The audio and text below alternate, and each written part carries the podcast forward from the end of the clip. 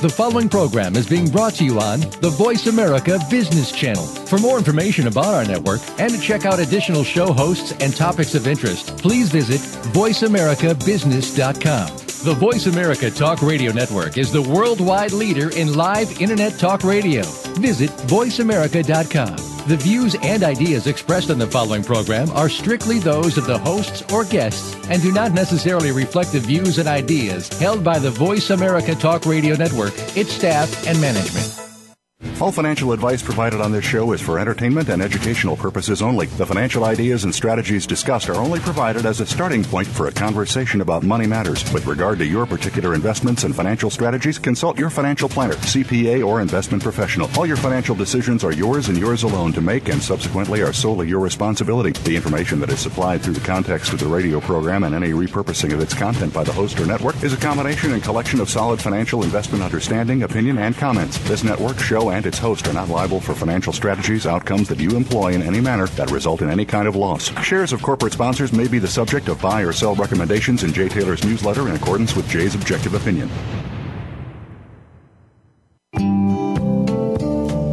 Now the thing about time is that time isn't really real. It's just your point How does it feel for you? Einstein said he could never understand it all. Planets are spinning through space.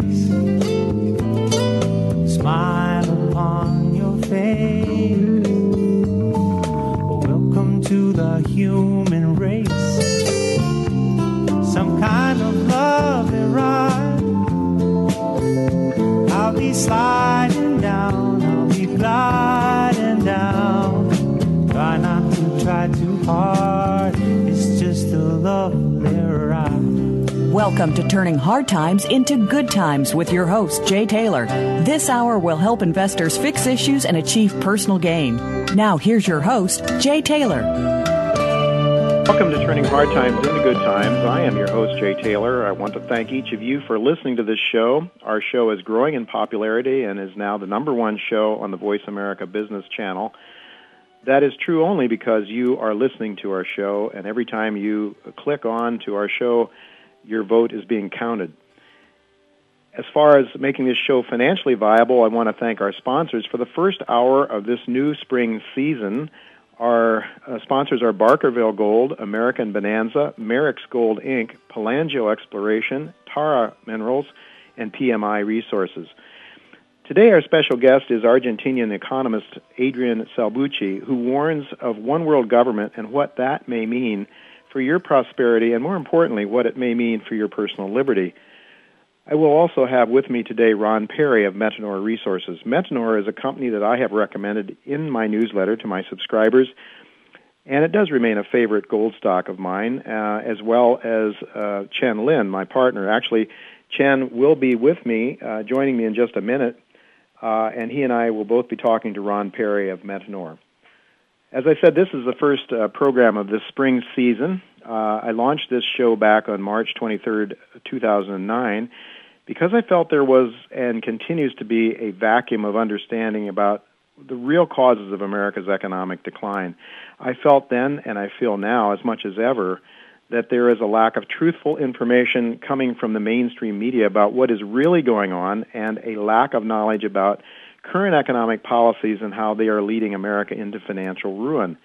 Not only am I concerned about our financial ruin, but also I'm concerned even more about personal liberties, which is why I've interviewed people like Ed Griffin, Catherine Austin Fitts, Ron Paul, Bill Murphy, Chris Powell of GATA, uh, just to name a few.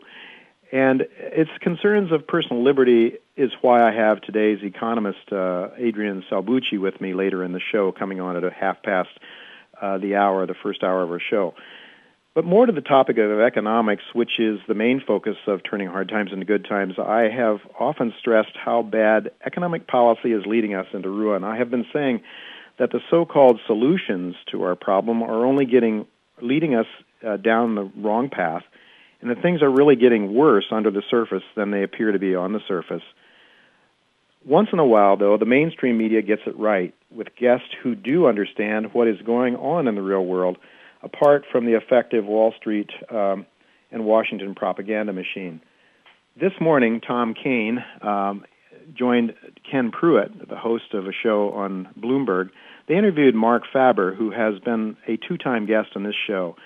It is indeed refreshing to hear a truthful account of Wall Street and Washington's pathology, once in a while at least, in the mainstream, uh, like a Bloomberg. It gives me some hope in the future that we could be moving towards a healthier, more constructive policy mix because only if we understand the true cause of our problems can we uh, expect to see better policy coming from our leaders. And of course, only if we understand the true cause of our problems can we really be alert to what is likely to happen in the markets. Anyway, this morning Marc Faber talked about uh, Obama, the Obama and Bernanke policies. Uh, that they are uh, engaged in the greatest reflation attempts in history. Interest rates are heading higher. Marc said the Greek problem is a global problem, and it's a problem that's being fostered by massive credit creation the worse of our problems, uh, the worse our problems get, Marc says, the higher the stock market can go. Why? Because the worse our problems get, the more money is created out of thin air, and it drives the stock market higher. Doesn't mean the stock market has real value, but the nominal value of the stocks are rising. Bernanke, Greenspan, Obama, and other policymakers are denying the cause of the problem, Marc says. They are making the problems worse, and this will lead to bankruptcy of the United States. So I'd like Justin, our engineer, to play now um, a piece from Marc Faber as he explained all this uh, uh, in Bloomberg this morning. Justin, can you play the uh, the piece from Marc? Obama will guarantee that the deficits will actually increase in future, and down the road this will create additional problems. So we are in the midst of probably the greatest reflationary effort on a global scale ever undertaken. This incidentally has also happened in China. Well, Marc, does that mean don't buy U.S. government securities?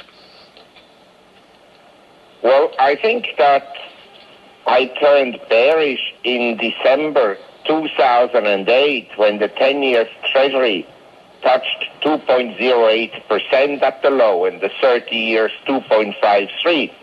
Now, the 10 years yesterday went to four. In other words, it almost doubled in yield from December 2008.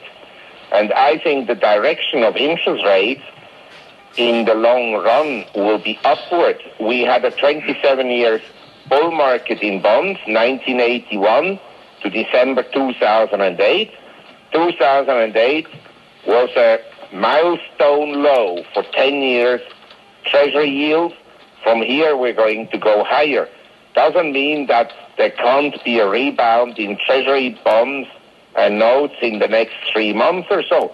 But longer term, with Mr. Bernanke at the Fed and essentially fiscal irresponsible policymakers mm-hmm. guiding Mr. Obama, who himself is fiscally irresponsible, for sure you'll have higher yields. Marc Faber with us, the Gloom Boom and Doom Report. Ken, I know you want to get in here. I want to point out, folks, the Greece yield spread has widened out significantly this morning. Ken, we ballooned from 340 to a 370. That's a real, I use this word carefully, that's a real spike up. Uh, we're really beginning to threaten the late January wides that we saw in Greece and Germany. So that's floating out there right that, that, now. That's the difference between German 10-year bonds and, and Greek 10-year bonds. Yes, that's how they, they typically do the spreads in Europe. I just want to make clear as they get back to trading today in Europe, that's opened wide and ugly. Well, let me ask you about Greek bonds, Marc, because they're going to have to uh, sell new securities in order to meet a couple of debt payments later this month and, and then on into May. What is Greece going to have to pay to borrow money? Well, I think they'll have to pay quite a lot, uh, and temporary they will be able to pay. The question is, how long are they able to pay? I think the problem, as I see it, is that we had a colossal economic and financial crisis in 2008, but the fundamental problems of the causes of the crisis, which were excessive credit growth and expansionary monetary policies, causes, I have to admit, that are denied by Mr. Bernanke and Mr. Greenspan, but they are the fact that these factors, excessive credit growth, led to the credit bubble and the asset bubble and the collapse. And these causes are not being addressed, but the problems are being postponed. So we will have again a crisis, but in the meantime, the worse the outlook looks, the more stocks can go up because the worse the outlook looks, the more money will be printed and the longer interest rates will stay at zero and in real terms below zero. In real terms meaning that when you make a deposit at the bank, you get lower interest rates than your rate of inflation. So even if the Fed would increase one day say the Fed fund rate to 5% mm-hmm. and inflation is at 10%, you still have negative real interest rates of 5%. And this is what this dangerous man, Mr. Bernanke, will do, and he will bankrupt the U.S. Well, that's from Marc Faber this morning uh, on Bloomberg. Um, I could not agree with Marc more on what he just said. In my view, Faber has it exactly right. The policies are providing some short-term relief and in fact even making us feel somewhat euphoric as the stock market continues to rise. But underneath this uh, apparent prosperity is a growing pathology, more and more debt. Debt is growing so much more rapidly than income, and that means the system as a whole is bankrupt. It is in increasingly difficult situations, and so we see these when we see breakdowns there. Each major decline becomes bigger than the one before. Uh, in the meantime, uh, however, there are ways to make money and to trade this market, and one of the best traders that I know is my partner, Chen Lin. Uh, Chen, welcome. Thank you, Jay. Uh, Chen, you just heard Marc Faber's comments, and it seems to me that underlying growth in the global economies around the world um, are not really justifying the rise in commodity prices. We see, for example, oil rising to around close to $90 a barrel again. what are your thoughts on this? Uh, are there some real fundamental reasons for oil rising, or are we seeing this sort of monetary phenomenon? We're seeing, you know, enormous amounts of new money creation that's driving the price of oil and other commodities higher. But, but specifically with respect to oil, what are your thoughts? I would say both, but oil for oil, uh, it's the Pacific market. There's some uh, ingredient actually very bullish for the for oil in the summer. Uh, I expect oil may have a chance to be over hundred dollars. The reason one is uh, the Iran sanction. Okay, apparently uh, the Chinese president and Obama had a deal. Basically, they you know China would vote for the Iran sanction in exchange for some you know concession on the U.S. side on the currency manipulation issue. Mm. I mentioned in my newsletter in February that I believe this will happen. You know, the Iran sanction will, will go ahead because uh, China will make a deal on that. So uh, apparently, that's that's what's happening. Uh, in, in order for that to happen, Saudi Arabia, I heard another Gulf nation has to guarantee China for oil supply. The only country has some spare oil capacity is Saudi Arabia, and you know a few other Gulf nations. So basically, that will take off all the worldwide uh, capacity. Okay. Of the, the, the, the, spare most of the, if not all this, most of the spare worldwide capacity. So, and, and that thesis uh, though there's not much capacity, spare capacity left uh, for this summer. But mm-hmm. in the mm-hmm. meantime, uh, China has a severe drought uh, in, in China. It's once a century drought. Okay, so uh, there's uh, what I heard is that most of the hydroelectric plants are shut down already in China. And then there's the electrical utility company are requesting to increase the rate because they have to import oil. They have to use coal-fired generator to supply the same electricity. So that will be a short-term, uh, very strong demand for oil. I, I expect will be uh, at least this summer. So with those two um, ingredients, I expect this uh, the oil price can go quite high uh, this summer. All right, and you have some uh, you have some ideas in your newsletter also about some companies that have done very well, some relatively low priced, unrecognized uh, oil producers. Do you not? Yes, yes. I have been uh, recommending uh, different oil uh, oil uh, oil producers. Uh, they did very well uh, for me. The um, uh, Um, MMT Martyr uh, resource actually was just going gangbusters recently. And the um, I have uh, Asica Energy doing very very well. Um, I also recommend ATP. Uh, that's, an, that's a very leveraged oil play. Um, Mm-hmm. I have that. Actually, just I was buying that and then sold it recently on the rally, and then today actually I just recommend to buy it back. So, so th- oh, these are, are highly leveraged to oil price, and they are producers, so they are taking advantage of existing high oil price. They can use them to, you know, to strengthen their balance sheet.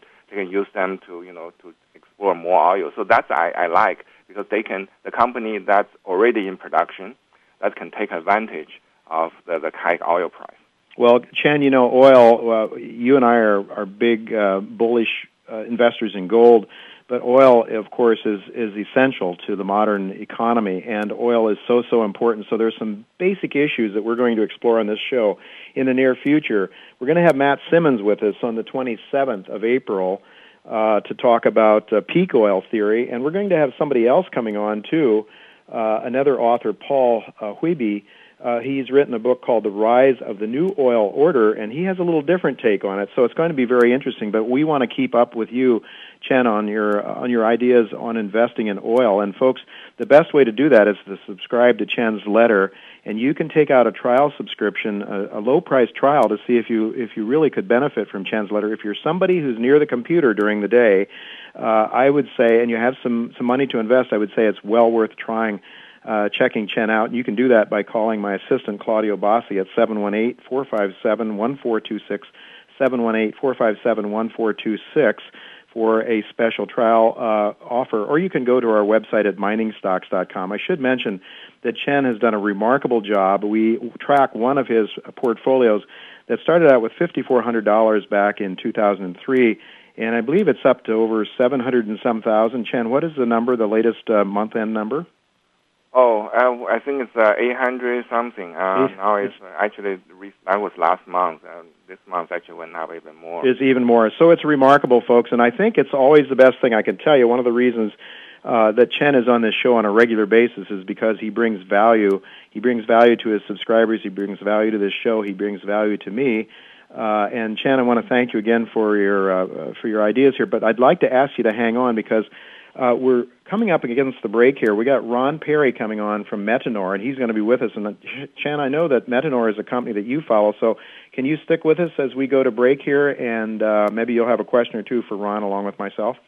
Yeah, that would be great. That will be here. Okay, great. Okay, we're going to go to the break then. Um, let's see if we can um, do. Okay, we're going to we're to go to a break, and we'll be right back with Ron Perry with uh, Resources, one of my favorite companies, one that I've recommended in my newsletter. We'll be right back.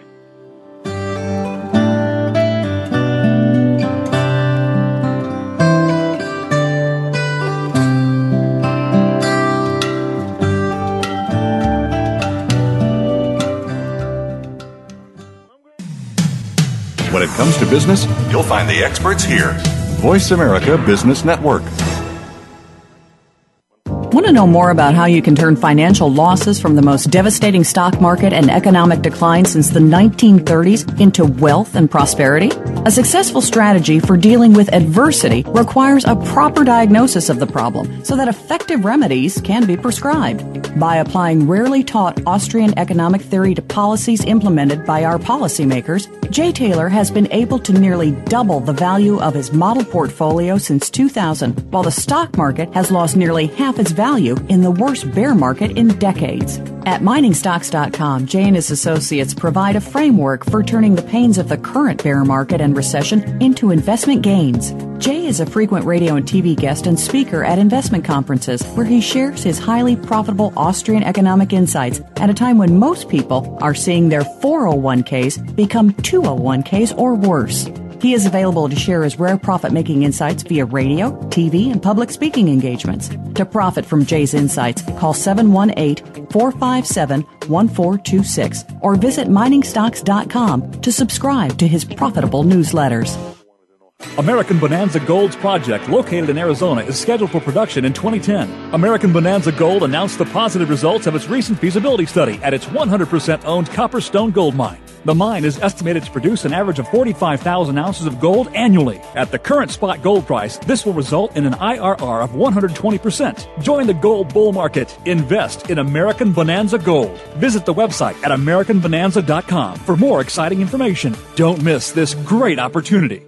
Have you been acquiring physical gold, silver, and coins? Are you receiving the best price and the best service you can? Why not work with the most recommended precious metals company in the country? Resource Consultants is recommended by over 20 newsletter writers, several websites, and countless stockbrokers and financial planners. Call them now and find out how they can help you. 800 494 4149 or visit them on the web at www.buysilvernow.com. That's 800 494 4149. They'll be waiting for your call. When it comes to business, you'll find the experts here. Voice America Business Network. Welcome to the human race. Some kind of love and ride. I'll be sliding down, I'll be gliding down. Try not to try too hard. It's just a lovely ride. You're listening to Turning Hard Times into Good Times with your host, Jay Taylor. If you have a question or comment about today's show, Jay would love to hear from you at 1 866 472 5790. That's 1 866 472 5790. You can also send an email to questionsfortaylor at gmail.com. That's questions, the number four, Taylor at gmail.com. Sign up for Jay's newsletter, Jay Taylor's Gold, Energy, and Tech Stocks at www.miningstocks.com. Now, back to our program. Welcome back to Turning Hard Times into Good Times. I'm your host, Jay Taylor. You know, I've been saying for quite some time that this is the buying opportunity of a lifetime for gold mining shares. And I'm saying that because uh, history suggests that as you have these major credit failures, the real price of gold rises dramatically. By the real price of gold, I mean what will an ounce of gold buy?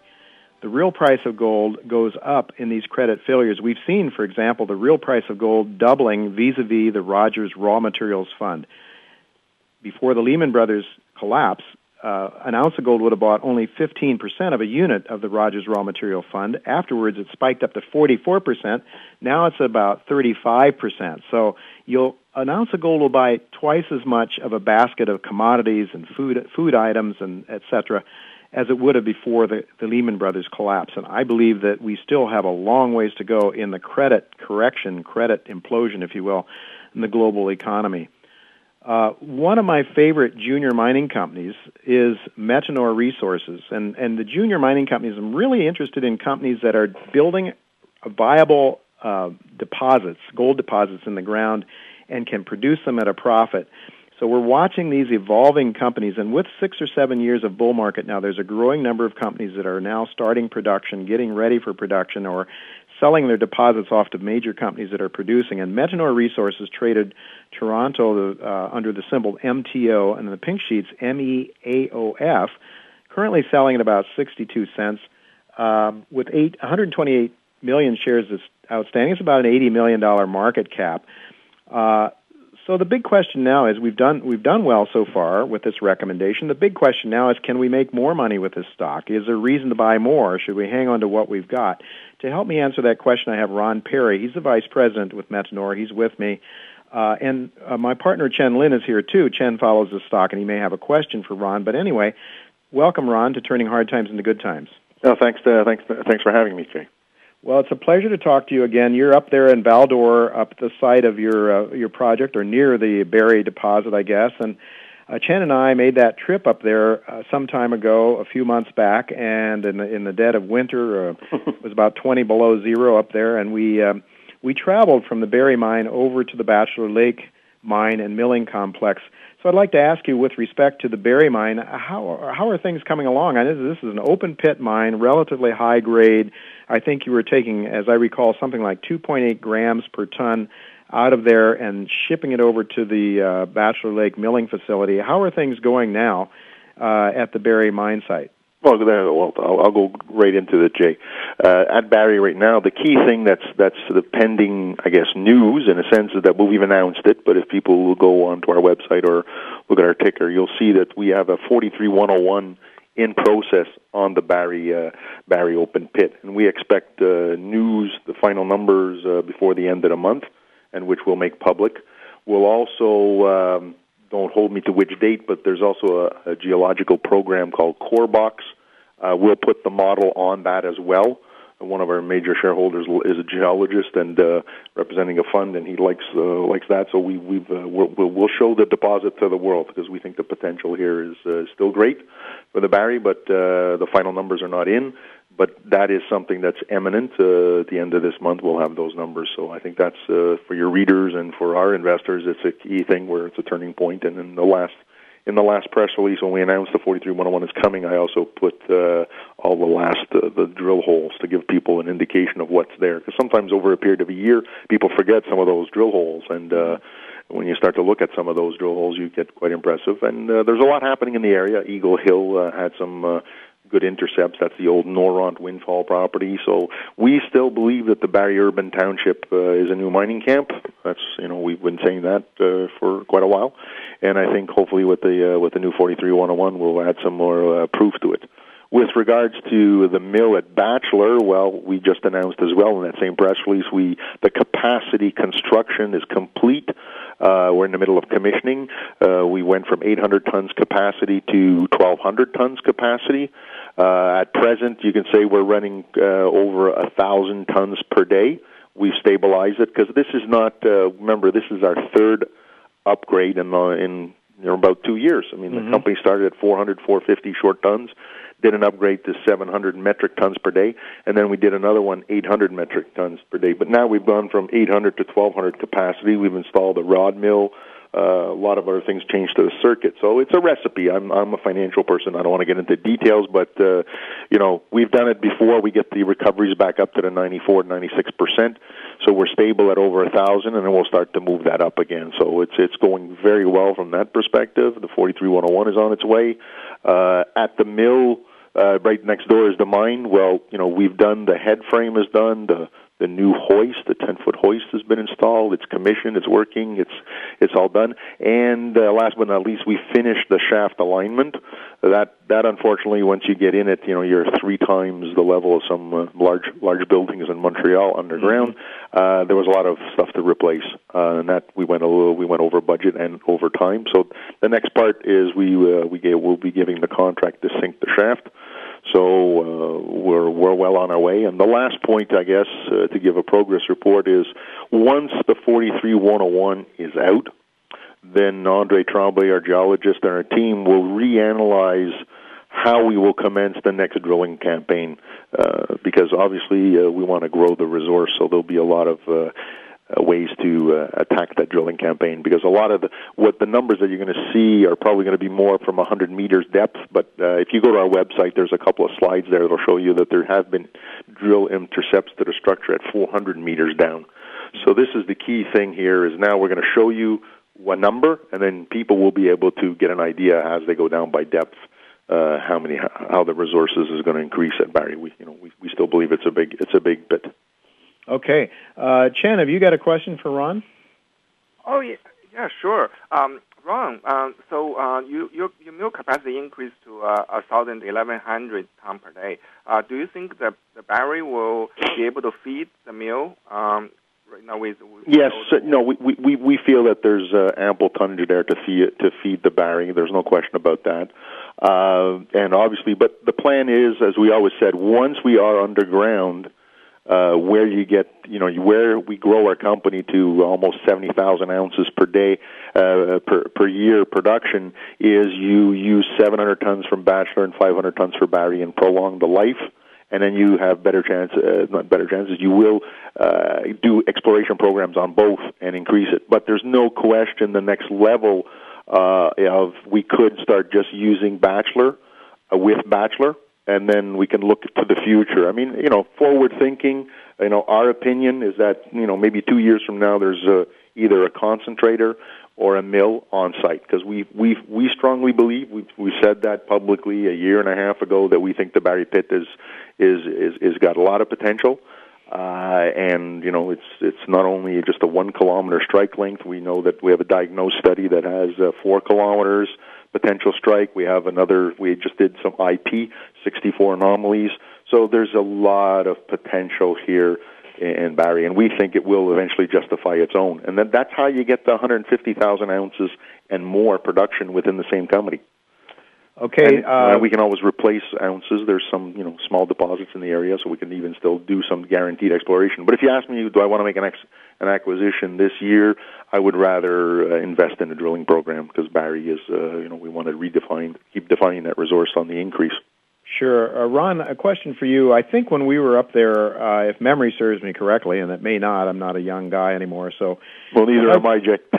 well, you're probably, I probably had a few more turns around the earth than you have, but in any event, as I recall, it was something like 2.8 grams was the mill head at that time, but it, you're, you're, haul, you're hauling that ore from Barry all the way over to, um, you know, the Bachelor Lake mill. Right. How far is that? Okay, by road, the, as the crow flies, it's 65 kilometers.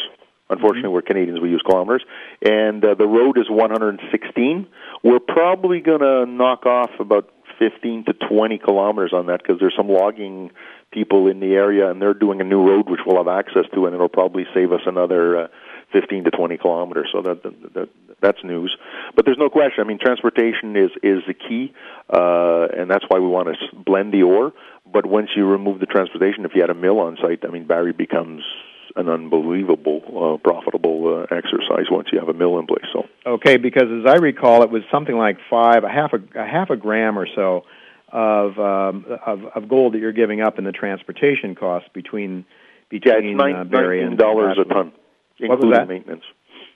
What was that, Ron? I didn't. Nineteen dollars a ton. Nineteen dollars a ton. Okay. Yeah. So, so it's uh, a significant cost. So the idea road. here is if uh, if the resource at Barry justifies building a mill, uh, a concentration mill, that's something that you may consider doing in the future, and then and then haul a concentrate over to the Bar- over to. Yeah, the that's mill. one of the options. Or That's one of the options. right mill, but we're, we're forward thinking now. But yeah. Okay, well, I think that's excellent. Um, uh, good. ac- Anything else, Chen? Any other questions you might have for Ron? Uh, no, no, not at this moment. Right. Okay. Okay, excellent. Ron, you're uh, you guys are cashed up now. You're not going to have to raise any more money anytime. Well, we're not right? looking at raising any money, but you know, I mean, we always look at uh, what we have to invest, and I, I think we're at a point there that the company can look at maybe uh, some debt at the future or some of the capital expenditures. We're getting to the point that we're, you know, we have a small line of credit, but that wasn't really with uh, proper uh, uh, big institution and things like that. But I think we're looking. Uh, we if we do something, we'd look at that. Uh, we're trying to. Uh, Watch the dilution. Now I'm a shareholder. Serge is a shareholder. shareholder. Jesse's Jess Lane is a shareholder. So we're trying to be cautious about that. Sure, excellent. Well, that's good to know uh, because I think a lot of times that gets lost in the uh, in the desire to build a big mining facility. So we're thankful, Ron, for sharing and updating um, with our listeners your progress, and we look forward to talking to you again sometime in the future. Well, thanks for having me, Jay. Alrighty, my pleasure. Folks, don't go away. We have uh, scheduled coming up with us next Adrian Salbuchi. Uh, he's the economist uh, from uh, Argentina that we've been talking about, and he is uh, he's looking um, uh, at the threats of a one world government. And uh, I don't know if we have him with us just yet, but he's scheduled to come on our show in a few minutes. So don't go away. Hopefully, we'll be back with Adrian Salbuchi.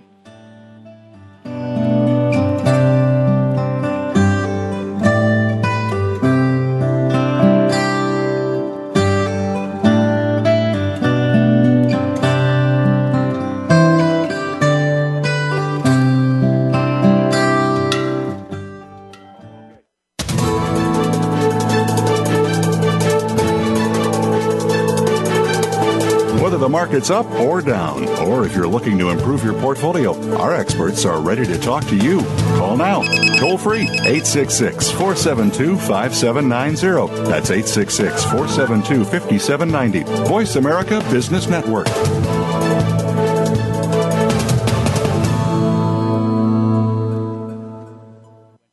PMI Gold has just raised $7.5 million to expand drilling at four former gold mines we own in Ghana. Ghana is Africa's second largest gold producer, and with neighbors like Newmont, Anglo Gold, and Gold Fields, and a land position equal to the entire length of the Carlin Gold Belt, we're going for the gold. PMI Gold is listed in Canada and Frankfurt and plans to list on the Australian Stock Exchange to finance development of our first mine at our Kubi Gold project. Our plans are big and growing. Come grow with us. I am Jay Taylor, your host for Turning Hard Times into Good Times. Gold has risen from $250 to well over $1,200 since 2002. That has greatly improved gold mining profit margins and profits for gold investors. But mining stocks are very risky, so you do need to know which stocks have the best chance of success. I believe Magellan Minerals, traded Toronto under the symbol MNM, is one such company. That's why it is a top pick of my newsletter, Jay Taylor's Gold, Energy, and Tech Stocks. Go to MagellanMinerals.com website to learn more. Merrex Gold, with 800 square kilometers of contiguous permits, Merrex and exploration partner IAMGOLD have spent $11 million on the advanced stage Siribaya Gold project in Mali. Merrex's indicated gold resource is based on 4% of the mineralized Siribaya megastructure. An aggressive 20,000 meters of drilling will begin to determine the true size of the Siribaya gold deposit. For more information about Merrex Gold, visit us on the web at www.merrexgold.com. That's M E R R E X gold.com. Want to know more about how you can turn financial losses from the most devastating stock market and economic decline since the 1930s into wealth and prosperity?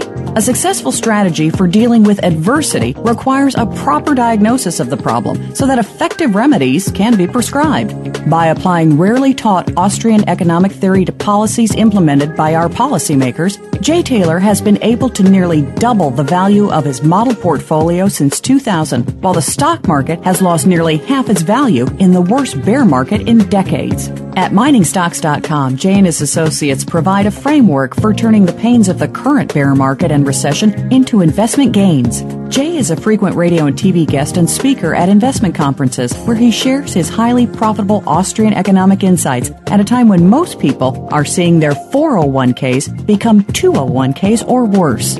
He is available to share his rare profit making insights via radio, TV, and public speaking engagements. To profit from Jay's insights, call 718 457 1426 or visit miningstocks.com to subscribe to his profitable newsletters.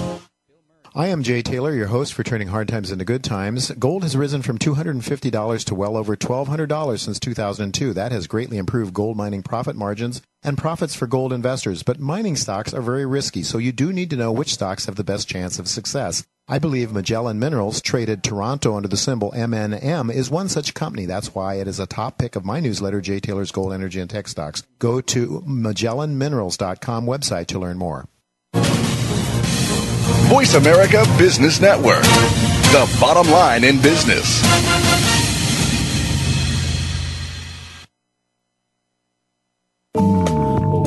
To the human race. Some kind of lovely ride. I'll be sliding down, I'll be gliding down. Try not to try too hard, it's just a lovely. You're listening to Turning Hard Times into Good Times with your host, Jay Taylor. If you have a question or comment about today's show, Jay would love to hear from you at 1 866 472 5790. That's 1 866 472 5790. You can also send an email to questionsfortaylor at gmail.com. That's questions, the number four, Taylor at gmail.com. Sign up for Jay's newsletter, Jay Taylor's Gold, Energy, and Tech Stocks at www.miningstocks.com. Now, back to our program. Welcome back to Turning Hard Times into Good Times. I am your host, Jay Taylor. Unfortunately, uh, Adrian Salbuchi was not able to be with us. Uh, the, apparently, our engineers uh, called his number in Argentina had a brief uh, hello and a brief message, and then the lines were cut, and no more discussion with Mr. Salbuchi. Uh, we tried calling several times uh, after that, still no no connection. So strange things seem to happen sometimes to people who um, who, who talk about um, threatening ideas. I guess sometimes, and I'm not meaning to suggest anything um, anything by that statement, other than the fact that it seems a bit a bit ironic that um, they, Mr. Salbuchi was on then gone. He is really concerned about one world government. He's concerned about uh, about some of the powers behind the throne uh, that are that are calling the shots. You know, we're supposed to live in a democratic country. We're supposed to live in a world in which uh, people's uh, say at the ballot box has something to do with the way the laws are constructed, the way uh, the way the way we're governed. But apparently, um, uh, that uh, at least in the minds of many people isn't the case. And uh, so we're very fortunate, though, however, to have uh, with us Bill Murphy of the Gold Antitrust Action Committee. Bill is with us, and and speaking of, um, of, of weird things that happen sometimes, and Bill will have a few things to to tell us about. Uh, Bill, welcome uh, to Turning Hard Times into Good Times. Uh, great to be here, Jay. Well, thank you. I'm so glad that you could pinch hit here for Mr. Salbuchi. I, I, uh, you know, I know that you're an extremely busy guy these days. Uh, after 11 years, the Gold Antitrust Action Committee is really starting to catch on. Uh, I think in the minds and the hearts of many people. Uh, Bill, I remember when you and I first uh, met up there in uh, Montreal. Uh, 12 years ago, maybe it was right about the time you were ready to start the Gold Antitrust Action Committee, and you're you were kind of hinting at what you were going to do at that time. And uh, Frank Veneroso was there on the stage with me, and you and you joined us, and we had a we had met uh, at one of Joe Martin's uh, Cambridge House conferences up there. I think we had all of about 20 people sitting out in the audience. There were almost as many people on the stage, and uh, and nobody wanted to hear anything about uh, manipulation of markets. Uh, least of all the gold markets. But you have really come through with some some big news recently. I'd like you to talk a little bit about your recent testimony at the CFTC. Could you just fill us in? What um, what did you say, and uh, just update our listeners so those of, that might not be uh, familiar with what went on there. Tell us about that experience. Sure, Jay. Well, a year ago, December, I met with uh, Bart Chilton, the commissioner of CFTC. I saw him on a TV, blonde hair. Looked like a fun, crazy guy. And I said, maybe that's the guy I can speak to. So I went and saw him. I saw a senior counsel, two other people in the CFTC staff. He listened. I was very impressed with him. And then they're having hearings this year on energy position limits, and Bart has been the only one pushing for uh, position limits in the precious metals mm-hmm. because of the big shorts. And he somehow got me to be one of the participants. They agreed to do what Bart wanted and have people testify in front of the CFTC webcast live. So we uh, give our, I gave a five minute summary as fast as I could, and um, I didn't know that right before I was on TV, the feed was blanked out. As soon as I finished, the TV feed came back on. Very speaking of speaking of, spra- of strange incidents. Yes. So, uh, but so then uh, what I got was two days before I was going to to um, give the presentation. A whistleblower showed up. Andrew Maguire, who called my colleague and got aboard. Uh, Adrian Douglas and said he's been corresponding with the CFTC since November and was telling him how J.P. Morgan was rigging the silver market and laughing to everybody about it and was arrogant about it and saying what fools other the stupid people were that that they were fleecing. And the guy got so ticked off, he went to the CFTC. I guess they'd had too much to drink uh, one night and uh, and blew their cover and how they were doing it and the whole thing. A real whistleblower stuff. And Andrew thought that the CFTC was going to let him testify, and they wouldn't. So two days before, he gave a copy of the emails. He had told the CFTC what was going to happen ahead of time via email and was live with them while it was happening. And we have copies of all these emails. So what happened was they asked me about all some of God's mass amount of evidence, and of course I had the whistleblower stuff, so I went right to that. And I read the whole thing and said it was going to give the emails to the press, which I did afterwards. We put it up on the internet. Uh, it's gone viral right now all around the internet. I mean, it's unbelievably explosive because it's a uh, it's our deep throat, except we know who it is. And then the next day, and this one your, listeners will not believe, um, Andrew and his wife get hit by a car, and the guy tries to get away, and hit two more cars. There was a helicopter chase, and they finally caught him. Have they revealed who that individual is yet, Bill? Nope. Nothing yet. So the London authorities, the police in London, have not revealed who the no, some of them, from what I understand, some of them have checked around with the London police, but it happened in the countryside. It wasn't, but but Andrew has copies of the police reports. Okay, so have they arrested this guy? Yeah, he's arrested, but there's nothing, no, but no mention of it publicly since. Okay, so no, because they have him in I mean, because of our, they, because know, even huh? if it was an accident, I mean, what are the odds of uh, of me getting blanked off TV, and then the guy whistleblower I bring up getting hit by a car and his wife. But leave that say it's just an you know, I, I, listeners should make up their own mind. But right. the point is, th- this is a, a story that goes back to with the, the uh, uh, the Bank of England and Brown and Blair and selling England's gold, and it's a big story. And there's a conservative election coming up. Pardon me, the, Brown has called for an English election, and there's FOIA stuff going on ahead of this stuff about his role in the sale of the Bank of England. So this person leading to our issues and going back to the English selling their gold in the most ridiculous of manners, yes. it could be an absolute bombshell. And all of a sudden, all I know is it's going quiet. Well, it's for sure, Bill, because you know we questioned, uh, you guys questioned, the GATA people questioned at the time, why would the Bank of England be announcing ahead of time their sale of gold? It's as if they wanted to drive the gold price down. That their purpose for selling gold was not to raise cash for the for the British people, but rather to suppress the gold price, to drive the gold price down, and hence enhance the the value of paper money in the minds and hearts of people. Well, what what we've been told is that was to bail out the the bullion banks. They were have debt, and I can get into that if you want to, but there's so much to cover. The bullion banks were short. They were the the, the after long-term capital management blew up, the big hedge fund that was short 400 tons of gold, they were trying to keep it down, and they were running out of supply. So they, the Goldman Sachs people, which I've documented back then with a big connection with the Bank of England, called in a big favor to Blair and Brown, you know, which and you know, then the then the political honchos of England, and it was really just a political favor. And if you go back, what was written then by myself and others, and what's coming to light today, it is a scandal. It is huge.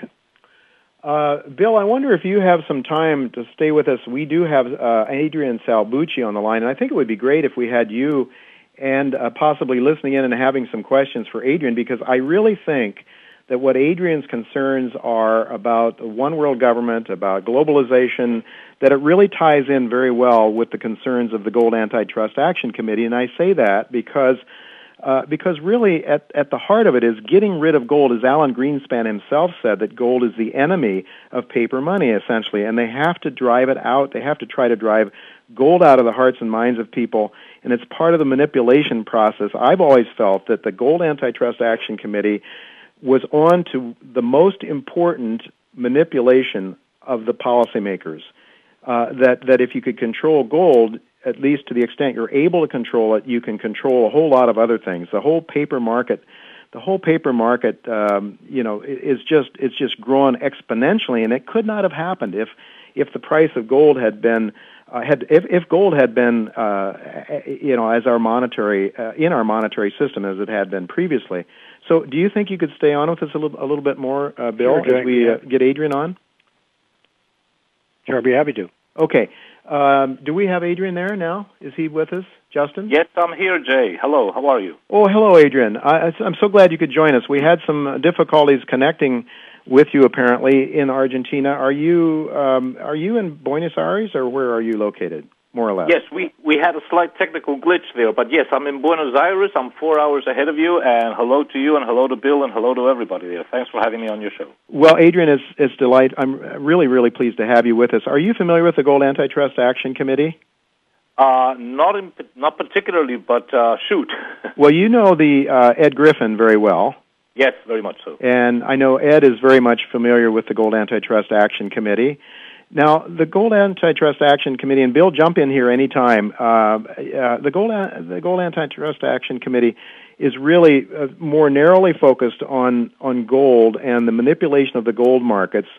Uh, for the for the purpose, um, well, uh, Bill, correct me if I'm wrong, but for the purpose, at least as I understand it, um, of, of enhancing some of the, the elitist power uh, bankers behind the scene, the games that they play, the ability to uh, to blow up the paper, that is to drive the paper markets higher. To well, you you um, explain to Adrian if you would the well, gold it's, antitrust. It's really very simple. We learned 11 years ago that the gold market was being manipulated. That's how we come up. We came with a name Gold Antitrust Action Committee. At the time, we thought it was just certain banks, the bullion banks, Goldman Sachs, J.P. Morgan, Deutsche Bank, Chase Bank, or uh, at the time. And as the years have gone by, uh, it wasn't long after we realized that this was they were acting uh, in consort with the Fed and the Treasury, and it was all part of a strong dollar policy uh, plan. Uh, and the whole idea was to keep the gold price low or managed, and to disguise some of the things that you're talking about. And of course, it's been going on through 15 years, but the gold cartel has gone through half the central bank gold that's left, and based on the huge demand that's servicing, they're not going to have enough supply left to continue the gold price suppression scheme, and it's going to blow up. And we're in the testimony with the council, uh, with the CFTC. I believe there was some testimony to that effect. That in es- in essence, there's the huge paper market. There are these, you know, the futures markets. Uh, the, you know, it works as long as there's buyers and sellers on both sides of that paper market that do not require um, uh, taking gold. That is, taking delivery of gold. Is that right, Bill? Well, Jay, let me explain this real quickly, and then get to Adrian here. That Sure. uh, uh, during this testimony, one of the things that came out that uh, GATA's Adrian Douglas has been pounding away that the incredible volume traded in the London markets cannot be backed up by gold that's there. It's more like a Ponzi scheme. And Adrian was saying it would have been 50 to 1 or something like that. And lo and behold, Jeff Christian, who's a big critic of ours, didn't he was on satellite, didn't realize, and one of the people giving testimony, that Adrian was one of us, and he said, "Oh, the previous speaker was right. It was that's a hundred times." well, oh my God, we're saying he's just giving us a bonanza. This is one of the own bullion dealers. Instead of saying we're wrong, they said we're we're too conservative. And what that means is, to make it simple, because it's not that easy to, uh, to comprehend in a way, is to just think Madoff scandal. Is that that scandal went on and it was a, it was phony. It was a Ponzi scheme that went on until the financial collapse and investors wanted their money back. Mhm. Now think of the same thing of the same gold being sold like a fractional reserve uh, system in which the the gold's being sold over and over again to different people, and they're making a lot of money in interest and fake storage charges, like the big Morgan Stanley suit a couple of years ago. And when if people all then want to get their gold back, just like the the, the Madoff scandal, the whole thing can blow up, and do it overnight. Well, Hey, that's Bill, that's exactly right. And I might just uh, mention to those of you who aren't familiar with Jeffrey Christian, he is a, well connected to Wall Street and to the uh, to the bullion banks. Jeffrey Christian at one time reported to Robert Rubin at Goldman Sachs and then broke away uh, and created his own commodity firm. And he is very much a mainstream a mainstream thinker. He's somebody that I've had uh, interviewed for my newsletter in the past. Jeffrey Christian is very much um, a non-believer, at least that's what he says with respect to what um, to, to what GATA has been doing. But but certainly, I think uh, you know, and it's interesting, Bill, that more and more mainstream people are sort of coming around to understanding that GATA has it right on this issue. Um, I mean, Dennis Gartman, for goodness sakes, which is has been had been one of the largest critics of GATA in the past, is is even coming around, from what I understand. Well, wonders ever never cease. Um, so the main thing here, uh, I, I would like our listeners to get a sense of, of where the intersection is here between Adrian uh, Salbuchi and, and let me just uh, a little bit of an introduction, Adrian, since we um, since we came on uh, uh, since you came on here in the middle of this segment, but. Uh, Mr. Salbuchi is an Argentine economist, researcher, lecturer, and essayist. Uh, he has worked as an international business consultant and analyst of power structures and the political, economic, and financial globalization, and has been the uh, communications project manager and translator uh, of the El uh, Traductor Radial. And I, you know, I, my Spanish is non-existent. Adrian, forgive That's me. right, Maybe you can right. help me out with that pronunciation. But y- you've uh, found that you've been very much involved in uh, in Argentinian politics, I guess, and economics, understanding what's going on there. But not only in Argentina, but sort of globally. Is that right? And you're very concerned about what is called the New World Order. Is that right? Well, yeah, in a, in a way, just to make a very a very quick synopsis, uh, in Argentina, we've gone through a whole series of recurrent collapses over the past uh, several decades. Three in my adult life. Now, I'm 57, and I've gone through three collapses, systemic financial and economic collapses, which led to extreme social turmoil. The most recent of which was in 2001 and 2002. And what we've learned is since it hit us very much in practice, so to speak, not just in theory from reading it from the textbooks, you start seeing that there is a whole logic behind uh, uh, what is happening. For example, I was just listening to what Bill was saying about gold. Well, naturally, when you start realizing that there is a, you have to uh, uh, draw a dividing line between the financial and the economic side of reality, Mm-hmm. you realize then that finance is always a hundred, fifty, a hundred times more than the real economy. We've seen that happening with the global collapse of 2008, where uh, uh, you, you had the derivatives market. I think the, la- the latest information from the Bank of International Settlements is derivatives market 684 trillion dollars, and yet the global gl- gross domestic product of all countries added up together is only less than 10 times that much. It's only about 63 uh, trillion dollars. So you start realizing that the financial glut it just keeps uh, multiplying over and over and over again. And in our particular case, we realize that there is a certain logic to it because you see, it, when they play the game, it can go on for so long, for an, an X number of years. In our case, in the case of Argentina, which is a highly volatile, economically and financially unstable country, our cycle, so to speak, lasts between 14 and 18 years. So, as I say, we've gone through it several times. What happened to, to you guys in America and in Europe and elsewhere is that they made the cycle last for almost 80 years. Hmm. The last time, just before 2008 anyway, the last time that any one of you thought of a Great Depression, it's basically a black and white photograph you've seen at school of people lining up to have a, a, a dish of soup. Well, we don't have to go back to that, that far to see black and white photographs. We've, we've, we've suffered it in our real lives. And what I realized is, and, and, and this is this is perhaps what I can bring to the table as something uh, a positive to your to you and your listeners, is that it's a model. And when it's a model, it means basically that it's a it's a global uh, Ponzi scheme. It's a global Ponzi pyramid all through, not just the gold market, but the entire financial system. And they haven't hidden anything away from you because the pyramid is on your one dollar bill. And like all good pyramids, it has four sides. And I think the first side of that, just, just to sort of briefly describe the model, is that they seize control of public money. They seize control of central banking. They seize control of the Federal Reserve so as to ensure that there is never enough, in normal times, public money to satisfy the needs of the real economy. Side two of the pyramid is they replace the uh, uh, real money with fiat money, which they produce from the banking system with the fractional uh, multiplying system and interest and so forth. So they supply inexistent money, electronic money nowadays, through the private banking system. That's the second side of the pyramid. The third side of the pyramid is that for some reason they have led us all to believe that whatever you want to do as an individual, as a corporation, or as a country, you can only do it by indebting yourself. Debt is like practically a sacred word. And the fourth and last side of the pyramid, and that's where our own experience comes in and kicks in quite well, is that they know that this has a cycle.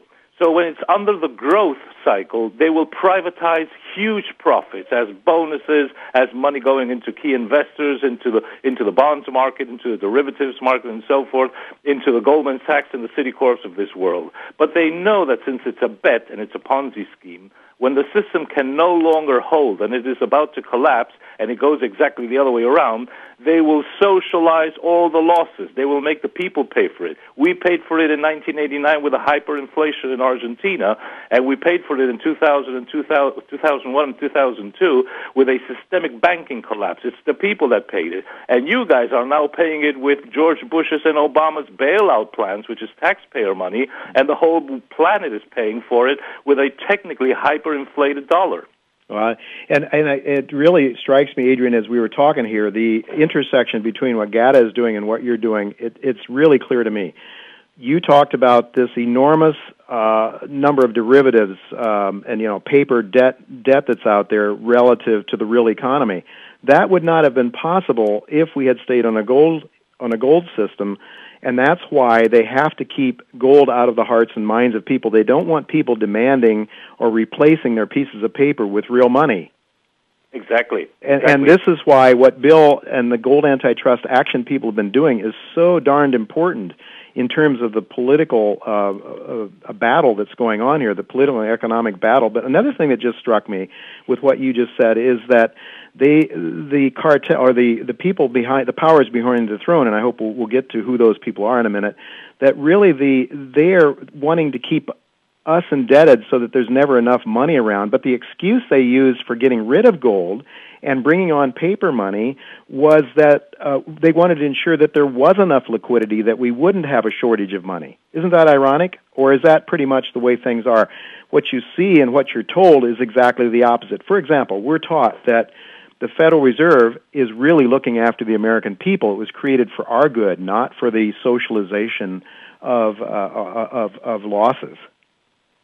Well, absolutely. I mean, uh, if you look at it in a way, there is a very strong psychological component behind all this, and I think that in a way, uh, two concepts: the acid test on any on, on, on any asset is to always divide financial from economic financial will always have only paper value. In other words, it's worth the paper it's printed on or it's worth the, the computer screen it's shown on. Economic value is always something that will have intrinsic value. It could be something sluggish and difficult to, to move around, like buying a home or buying a condo or whatever, or it could be something very, very easy to handle, like gold. Gold is probably the intrinsic value commodity because it also has and this is the second factor, a very strong psychological factor. You see, when times are stable, economics and finance is pretty much, it can almost look like an exact science. That's why Yeah. we have Nobel uh, prizes for economics and so forth. But as times become unstable, economics becomes more and more a branch of psychology. Why do I say this?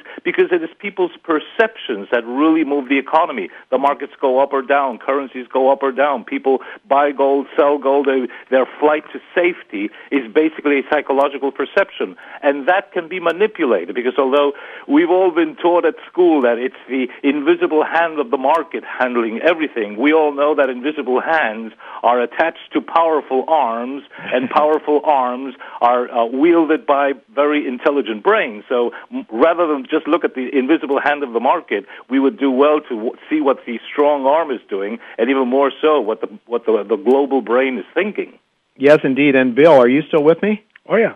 Bill, now listen. Uh, speaking of powerful arms and and intelligent brains attached to those arms, you guys have focused on some of those powerful arms, and I'm quite confident that they are the same powerful arms that Adrian's going to tell us about. But could you just tell our listeners a little bit about who are some of the parties that you believe the major bullion banks that have been fooling around with the gold price, manipulating, driving it lower to keep people uh, in the paper markets? Well, and uh, couple ways to answer that. In our, in our testimony before the CFTC, we mentioned that the, the massive shorts in gold and silver right now are J.P. Morgan uh, and HSBC. I mean, they their short concentrated short positions in these two markets dwarf that of any other few uh, traders in any other market. But it's interesting because it's it's really quite simple. I mean, the irony is Goldman Sachs was the ringleader in this and many other things, but there can no law. I can't find them anymore the last year or so in the gold market, and they were certainly the big ringleader when we first got into this. But You're kidding me, Bill. Nope, you're, I can't you're find saying. Goldman Sachs is no longer a major player on the short side of the market from what you can 50,000 see. on the Tocom two or three years ago, and uh, even uh, and be- right before that uh, they stopped reporting individual players. They just they went to zero, and that, that is incredible, and- and it, it They're- suggests they're- to me that they may know the- something. Adrian the, was uh, talking about a minute ago. Uh, derivative, the, the banking reports, or the over-the-counter reports about gold derivatives uh, in, in terms of size. However, let me say this: I think it's because they moved on to other markets like the stock market. mm-hmm. And it's real simple for listeners, I think. Every, almost everybody knows, has heard about this, that the Fed's bank is J.P. Morgan Chase. It has been forever. It still is. All the bailout deals, Feds are seeing the, the kind of favors that they get, and, and then they work uh, together very closely. Goldman Sachs is, is commonly called now government Sachs because so many of their people go into, into the Treasury. Yeah. And well, well, Bill, do you think it's possible that the people at Goldman Sachs are actually seeing the end game, that they are actually seeing this thing come apart, and rather be on the short side, they may even be clandestinely and quietly, at least privately, they're- some of they're- these the individuals only- buying their own gold and hoarding it in places like maybe Argentina or elsewhere? Well, they could be. They're the only firm on Wall Street that's really bullish right now. They have a target of 1350. And almost every other wall firm, which has been the case for the last 10 years, is neutral to bears. They've all That's- missed the whole move. That's but if you look at Goldman Sachs and all that they're there, uh, they were very. Um, they had a big part in the England gold sale that we discussed earlier many years ago. Mm-hmm. They are everywhere, and I believe now they're making so much money in the stock market with the counterparty risk management group and the plunge protection team, and making sure this turtle Dow does its thing. And by the way, if your listeners ever want to learn something that almost no one else knows, do a Google on Counterparty Risk Management Group, and you'll find out it's led by Goldman Sachs and the big hedge funds and the big banks in New York, and their stated goal is stability in the marketplace. Yeah, uh huh. Their stated goal is stability in the Mhm. marketplace. And and from that perspective, certainly the Federal Reserve has not been very successful. I know I put this question to Ed Griffin when he was on the show. Uh, you know, has the Federal Reserve been successful? It doesn't seem as though it was in terms of its stated goals, but Ed's view was that in terms of its unstated goals, it has been very successful. Adrian, I'd like to ask you, what are your thoughts on that?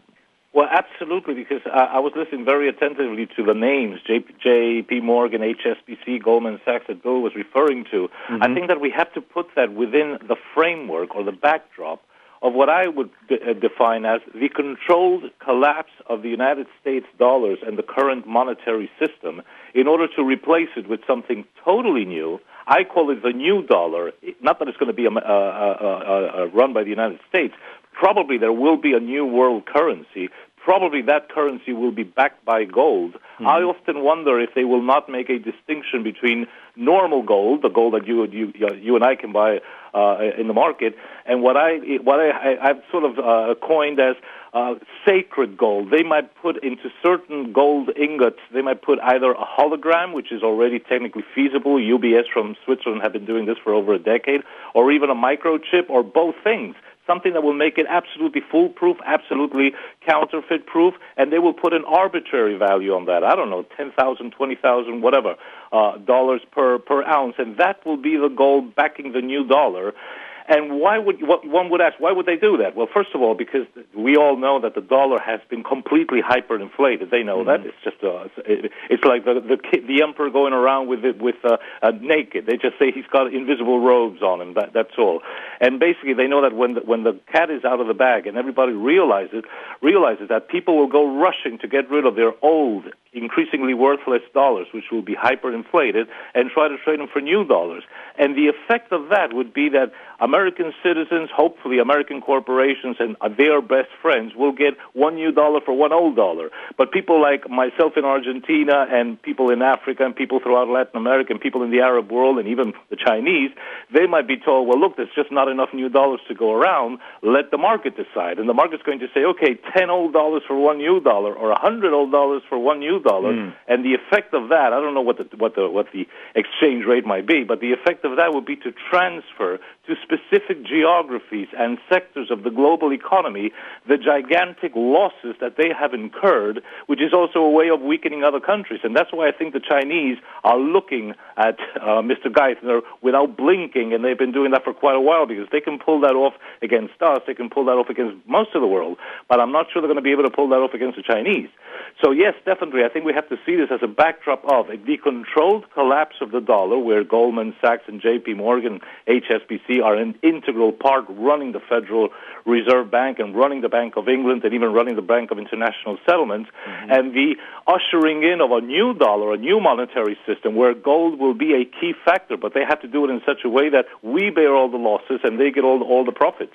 Yeah, that's uh, that, that's not a very good that's not a very good scenario for us. And and when we come back after uh, after the break in a few minutes, Adrian, I want to get into uh, more specifics, uh, the things that you've been writing about and talking about. But Bill, I'd like to ask you before we before we do go to a break, and I guess we have a few more minutes left. But what um, what is your goal with uh, with the Gold Antitrust Action Committee? Your goal, Chris Powell's goal, the other the goal of, of various other people that have that are really day in day out slugging it away uh, on behalf of a free of a free market for gold. What when will you declare victory? Well, uh, when this whole thing's exposed and dealt with properly, we put an ad, uh, two hundred sixty-four thousand dollar full-page color ad in the Wall Street Journal, January thirty-first, two thousand eight. We warned of coming catastrophe and disaster as a result of the gold price suppression scheme. And two months later, the financial system fell apart Mm. because they've made the markets dysfunctional. Gold's a barometer of the really of the financial health of the U.S. That's how people look at it. And when it goes way up, what happens? Everyone screams there's a crisis, too much inflation, there's something wrong with the dollar. It's bad business for Wall Street and uh, Washington. Yeah, so they hate it. They hate the gold because of what it says. So they've made it dysfunctional. They made they, they've taken away the value of this barometer, and as Greenspan called it himself, a thermometer. So our goal is to expose this thing before it gets even worse. And the longer it goes on, the worse it's going to get. And now, it's, when it gets exposed, yes, it's going to be very painful, but hopefully manageable. But you know Murphy's law. If they let something like this go on, it'll surface just at the time when we can't handle it. And then what? Well, then what? Adrian, I know that you're very concerned about this because this new world order that you're talking about that would have a new currency, and, and I think what you're describing is uh, an, what you assume will be an attempt on the part of the ruling elite, and we want to get to who these people are. I think we've touched on it a little bit with some of the names that Bill threw out there, but we, I think what you're saying is that that your suspicion is that they're going to find a way to try to control us no matter what. Well, is that right? yes, basically, and very often times of turmoil and times when people, the, the vast majority of people, uh, are, are in fear, in fear over their insecurity and in fear of not really knowing what is happening, that will be the time when a major uh, decisions will be taken where we won't even realize, or most people won't realize that they are actually being taken. Taken. Uh, what I think we're seeing, and maybe we can we can uh, discuss that a, a, little bit later on, is that we are transitioning from what's been 20 years of so-called globalization, where they really put set the system up electronically, especially, so that there is a definitely global network of control, and now they're transitioning away from globalization and ushering a literal world government, which, amongst other things, I think has very, very bad overtones, specifically for the United States of America. Because if you're going to usher in a world government, well, you don't feel very comfortable having a superpower standing next to you. Yeah. You might better be living in some third world, uh, what, what is now considered third world country, out of the way, some place that is that's out of the limelight, perhaps. Maybe Argentina, yeah. I was going to say, I know that there are people with money who have been looking and going to Argentina and other South American countries, and one of the things I want to talk to you about are, you know, politics of South America, which I know very little about, and uh, you know, shamefully so. I think we Americans sort of think this is where the, the, the whole world revolves or evolves around us, and um, you know, I mean, I, I guess in in a way, as a superpower, it does in some ways, but uh, but maybe uh, maybe there's some reasons to start looking uh, other other places around the world that you know we've had it so good for so long here. And Bill, you know, you and I, uh, more, I'm a few years older than you, but we've lived through some pretty darn good times in America. We've had it, we've had the benefits of superpower status. We've had, we've had a living standard that's been second to none in the world for so long that that Americans just can't get their heads around the idea that this could ever end. That's right, and uh, unfortunately, if I'm correct, uh, something you don't want to be, but I see the standard of living going down in the United States by 35 percent. I've been saying this for years, and we just can't afford with what we have. I mean, just the reports today about California and New York. I mean, basically, the whole these many of our states are all bankrupt, much less the government, and people, the Americans, have got this idea that they're entitled to this great living. Yeah. And they don't realize what the downside could be. And I agree with what Adrian's saying, and it's a bit scary. And we're trying to wake people a, people up a little bit as part of what we do. Uh, yeah, and I think Americans think that we should have this great standard of living without working for it, even. Well, that's of course what you know, a lot of the people, no matter what uh, part of the political spectrum you're on, that's part of the giveaway plan. That's uh, we just can't pay for it anymore, and unfortunately, um, President Obama and his programs are, can only add more fuel to the fire. Okay, we're going to go to break now. Bill, I want to thank you so much for coming on and sharing uh, the update on GATA. I want to have you back on on a fairly regular basis now, especially since things are really starting to pop for GATA. Um, and we're going to go to a break now, and we'll come back with Adrian uh, with more questions. Uh, I have some, a bunch of questions for Adrian. Adrian, uh, we, we want to see what his thoughts are on globalization and, and, and how this thing is going to play out. So we'll be right back after the break with uh, with Adrian.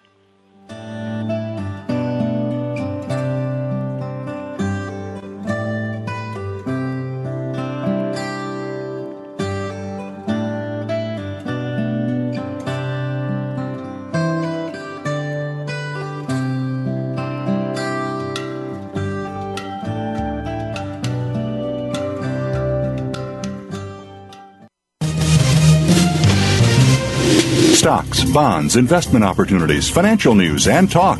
We can help. Call us now toll free 866 472 5790. 866 472 5790. Voice America Business Network.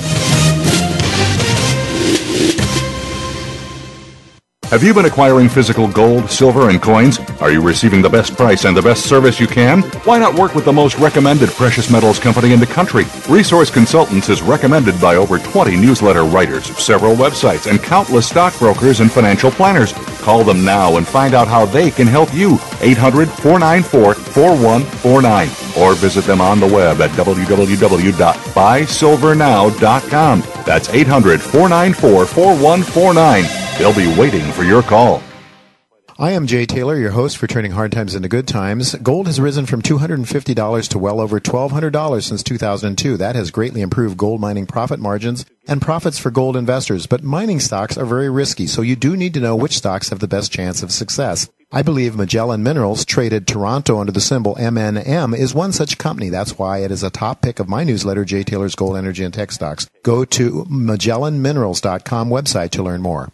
Want to know more about how you can turn financial losses from the most devastating stock market and economic decline since the 1930s into wealth and prosperity? A successful strategy for dealing with adversity requires a proper diagnosis of the problem so that effective remedies can be prescribed. By applying rarely taught Austrian economic theory to policies implemented by our policymakers, Jay Taylor has been able to nearly double the value of his model portfolio since 2000, while the stock market has lost nearly half its value in the worst bear market in decades. At miningstocks.com, Jay and his associates provide a framework for turning the pains of the current bear market and recession into investment gains. Jay is a frequent radio and TV guest and speaker at investment conferences where he shares his highly profitable Austrian economic insights at a time when most people are seeing their 401ks become 201ks or worse. He is available to share his rare profit making insights via radio, TV, and public speaking engagements. To profit from Jay's insights, call 718 457 1426 or visit miningstocks.com to subscribe to his profitable newsletters.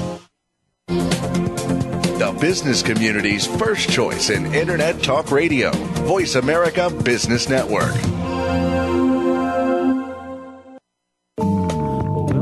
To the human race. Some kind of love and ride. I'll be sliding down, I'll be gliding down. Try not to try too hard, it's just a ride. You're listening to Turning Hard Times into Good Times with your host, Jay Taylor. If you have a question or comment about today's show, Jay would love to hear from you at 1 866 472 5790. That's 1 866 472 5790. You can also send an email to questionsfortaylor at gmail.com. That's questions, the number four, Taylor at gmail.com. Sign up for Jay's newsletter, Jay Taylor's Gold, Energy, and Tech Stocks at www.miningstocks.com. Now, back to our program. Welcome back to Turning Hard Times into Good Times. I'm your host, Jay Taylor. Uh, we, um, I just want to thank our sponsors for the second hour of this show for making this show financially viable. And of course, I always want to thank each of you for listening because every time you listen to this show, it's a vote in favor of our show. Uh, modern technology allows us to know precisely how many people are listening to our show. Uh, whenever you go on your computer, we know not that you're there, but we know someone's there. So uh, I want to thank each of you for listening. Our sponsors for the second hour, Barkerville Gold, Crocodile Gold Corp., Magellan Minerals, Apollo Gold, and Columbus Silver. Well, we're back here uh, with Adrian Salbuchi. Uh, Mr. Salbucci, I'm so glad that you could uh, be with us and that we were able to get back in touch with you after that glitch earlier in the show. But I, uh, in reading some of your material recently, I noticed um, a, a striking date. It was September 11th. September 11th of 2001. Yes, we're all very familiar with that. But there was a September 11th, 1991. It was on that date that George Bush Sr., the first Bush president, uh, talked about a new world order. Then on September 11th, 2001, exactly 10 years later to the day, we get one of the biggest events in modern American history that seems to provide the ammunition for moving even more quickly towards what Mr. Bush, President Bush, talked about on September 11th, 1991. That is the New World Order. Do you have any thoughts about that striking uh, the significance of, of it? Just a coincidence, I guess, right? Well, I, I, would I would wonder if it's a coincidence or perhaps there might be just a little bit more in it than meets the eye. And normally you can describe, and, and, and we, I'm sure you've done that, and I've done it, a lot of your listeners have done that, one can try to describe how this power, this global power structure actually works, and you have to stick to basically political, economic, financial aspects and so forth, social aspects and so forth. But when you go a little bit further up the pyramid, it is often commonplace to find certain types of symbolisms and certain types of dates and certain types of even even uh, signs and so forth. So the fact that George Bush Senior said that we were going into a new world order on September 11, 1991, might just be I have no proof of this. It might just be one of those symbols, which is a way of uh, giving giving a, a greater rationale, integrity, and consistency to an entire global uh, uh, uh, ideal or model that spans literally decades and even generations. Because mm-hmm. one of the things that we have to understand, I feel, uh, Jay, is that we have people here, a global power elite, that are literally re-engineering the entire planet. And they know that this is not done in one, two, three, five, or ten years. It literally takes generations. It might literally take centuries. So they need to have another mechanism to ensure proper continuity throughout time, which I often feel might have to do with the upper echelons of this so-called pyramid that we are that we are now discussing. Now, the thing is that when George Bush Sr. said, you know, we are ushering in a new world order, in a way, okay, it was September 11, 1991, but he was ushering in globalization, which was the point that the, the, the planet was being uh, forced into at that time. I've come to believe, Jay, that New World Order is not a specific stage. Rather, it describes a turning point within a much vaster process.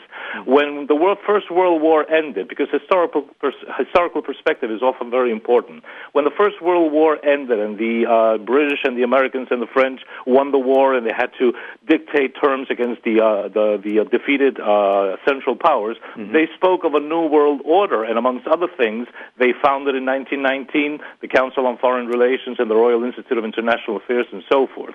When the Second World War was about to end, they spoke of a new world order on the economic and financial and political side with the Bretton Woods Agreement and the United Nations.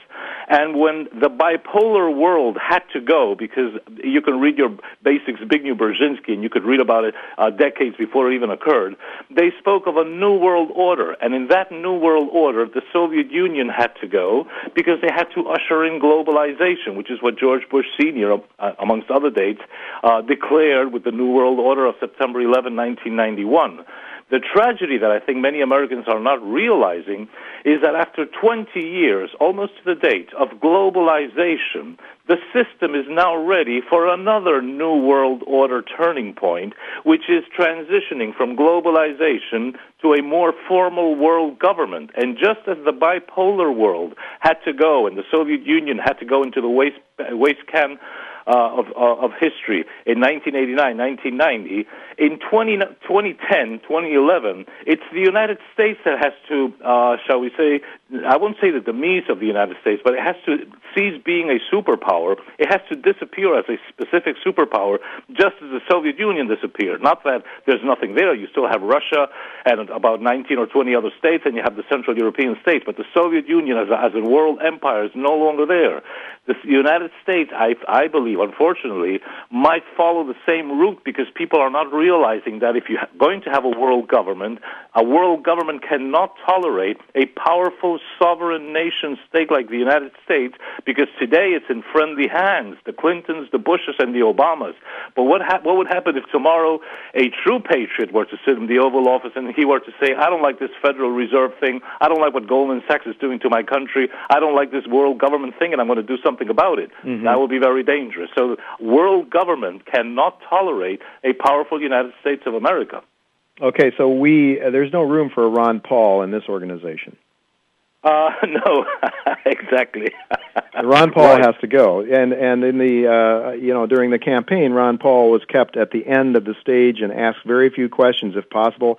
He was a medical doctor. He was never asked about medical questions about uh, our healthcare system. Interestingly enough, he was very much marginalized. At the same time, though, there is growing support, populist support for Ron Paul, and uh, and for others who are thinking like him. In fact, I'm expecting to interview on this show next week or the following week a candidate for the for the U.S. Congress from New Jersey who is almost a Ron Paul lookalike in his in his views um, about the Fed and so on and so forth. So the question I have for you, yes, there is a growing, there is a, de- a desire to create a one world government, but how far can they take it? I, I gather from you that they that you think they can take it a long ways.